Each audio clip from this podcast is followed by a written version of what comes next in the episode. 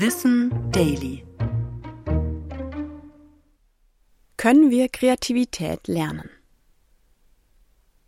Kreativ zu sein ist etwas, mit dem nicht alle Menschen etwas anfangen können. Oft wird darunter nur Talent fürs Zeichnen oder künstlerisches Schaffen verstanden.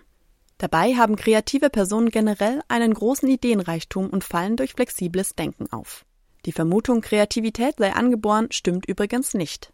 Mehrere Studien haben bestätigt, dass alle Menschen kreatives Denken trainieren und verbessern können.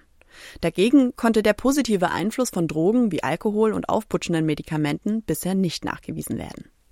Grundsätzlich sollte man sich in dem Bereich gut auskennen, in dem man kreativ werden möchte und spezielle Kenntnisse und Fähigkeiten besitzen.